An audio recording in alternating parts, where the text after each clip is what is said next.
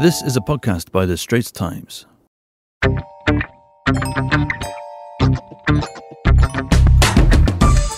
This is Audrey from the Straits Times, and I am now in Katowice, Poland to cover COP24, the climate change event of the year. Today I have with me Garfield Kwan, a PhD candidate in marine biology from the Scripps Institution of Oceanography in the United States, Eric Bea, a fourth year student from the National University of Singapore's Law Faculty, and Liyana Yamin, who is with the Malaysian Youth Delegation, a Malaysian NGO working on climate change issues. The role of young people in climate change has been highlighted in this year's event, and today we are here to listen from these three people from different countries about what they think the role of the young person is in the climate change fight.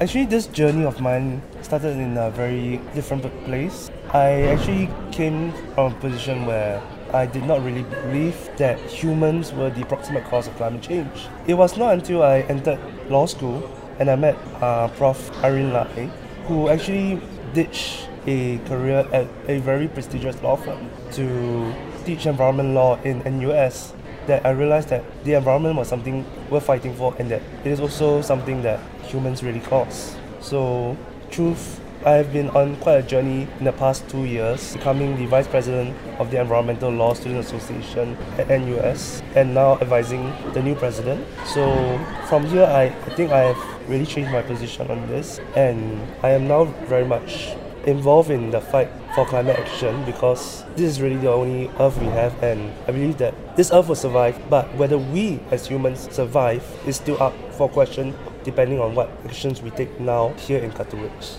So, Garfield, I mean, as a marine biologist PhD candidate, can you tell us a bit more about your interest in climate change and, I mean, how your, your field of study is related to climate change? Sure. So, as you know, the ocean is uh, big has a big role in mitigating climate change. Um, it absorbs a lot of the heat from the ocean. It is responsible for keeping our extreme weather, dampening our extreme weather events. So, there's a lot of just crossover between climate change and the ocean. But it's more so than just um, our livelihood. It affects our seafood. Love seafood. I eat uh, all kinds of seafood more more than I like to admit, and more so than just what I like. There's actually one in seven people on Earth that depend on the ocean for their source of protein. So clearly, there is a need to study more and to understand how future climate change would affect our seafood. And it doesn't look good right now at the moment. With ocean warming, decrease in uh, ocean pH, which means increase in acidity, as well as decrease in oxygen solubility, meaning there is less maximum oxygen in the water.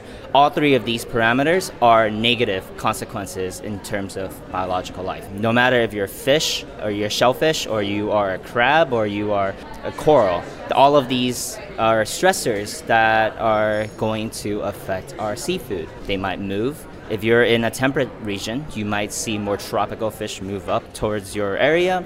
If you're in a tropical region, you might see things dying, but there's also potential for adaptation, sure, but we also can't necessarily depend on that. In the poles, you won't be seeing the poles much longer. That's the unfortunate fact of our uh, generation and something that motivates me to study more seafood and human interaction and physiology. Thank you, Garfield. So, I mean, seafood is definitely something that everyone around the world can understand. So, Liyana, I mean, like in Malaysia, it seems that as in MYD is quite active in promoting the climate change message. Can you share with us more about your personal interest in climate change? Okay, thank you, Audrey.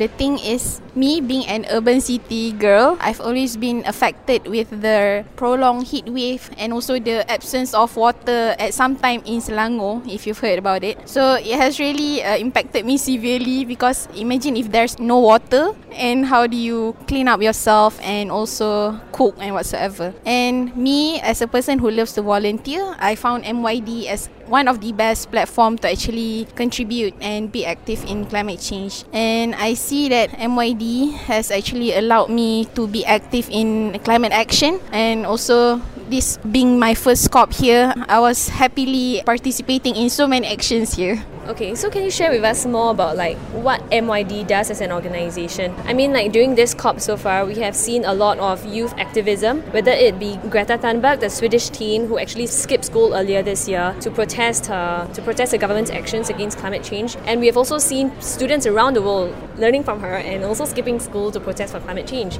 So, what is the actions that MYD is doing in Malaysia to you know promote the climate agenda? In Malaysia. Okay, so we have been really active in spreading the awareness, educating the people. We actually do training series twice a month with funding of WWF. So we managed to actually invite experts in climate change and share to the public about climate related issues. And apart from that, we also have good relationship with our ministers. So our recent engagement with them was a capacity building workshop where we managed to share our stance on uh, Malaysian position at COP24. Okay, so it seems like there's a lot of focus on communicating the message. And Garfield, you are an expert communicator, right? Can you share with us more about your work with Squidtoons? I wouldn't say expert, but I try. So Squidtoons was started, it was born out of the frustration I had with the political environment. It was created around the time when wasteful science funding was brought up as a term, as a political. It was brought up when senator from Oklahoma thought some of the physiology experiments were wasteful science fundings. So Squidtoons is a platform to share peer-reviewed science in an approachable yet accurate manner. So everything from the drawings as well as the words have been peer-reviewed um, by relevant experts, uh, meaning it has been checked and fact-checked multiple times before it even reaches the online platform.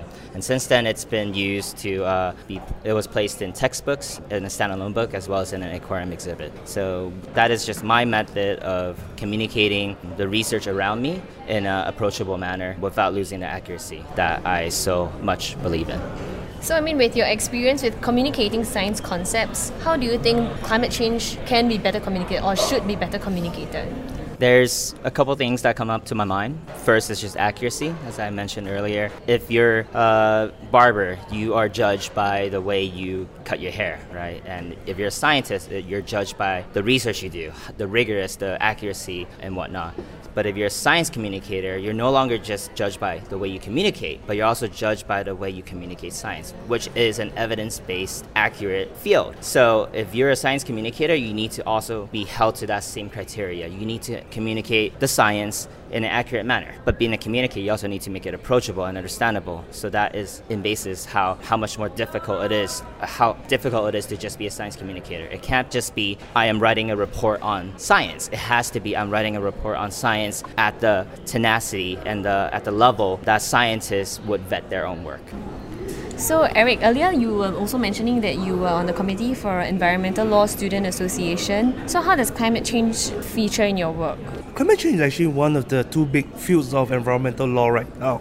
And if you look at what's happening in other places in the world, there are a lot of climate litigation where the people are actually suing their own governments for not taking enough climate action. In Singapore, we don't see that, partially because the Singapore government has been quite active in taking climate action.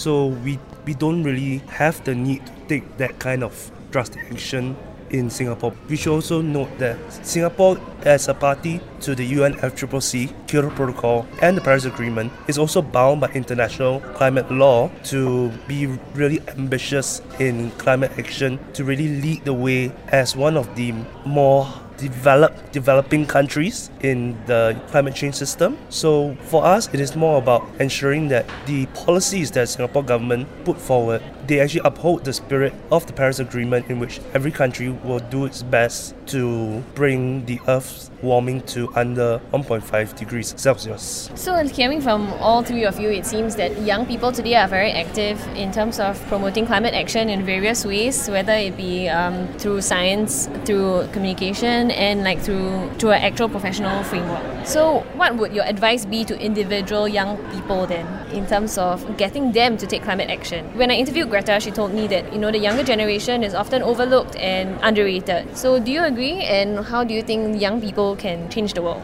I think it would be personal initiative at first, and of course, we ourselves should help to expose to our grassroots movement. Sometimes, like me personally, I'm lucky to be in the urban area, and people at the rural area are not really exposed on this, and I think it is our mission to actually help spread the message and to help them know that they are also important. And in the end, it is up to us to get more knowledge to share to other people.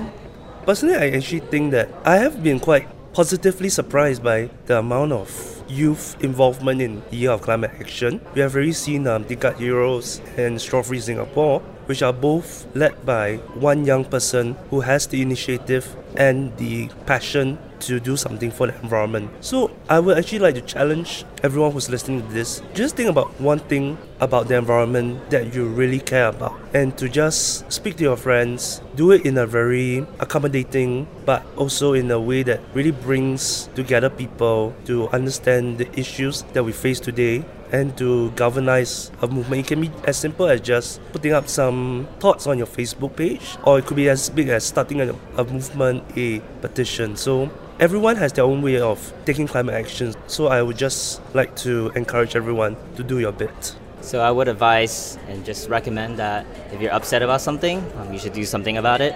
It goes nowhere when you all you're doing is just complaining about what's going on in the world. You can keep complaining, but just do something about it. Whether it be suing the government or picking up the trash or just drawing comics and making a podcast. It doesn't really matter what you do as long as you're communicating and you're expressing your frustration and trying to do something about it. Because at the end of the day, if the government's not representing you, it's up to us to do something about it.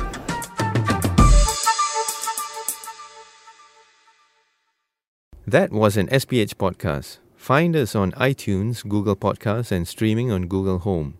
Do send your feedback to podcast at sph.com.sg. You can also check out more podcasts on various topics at straitstimes.com and bt.sg.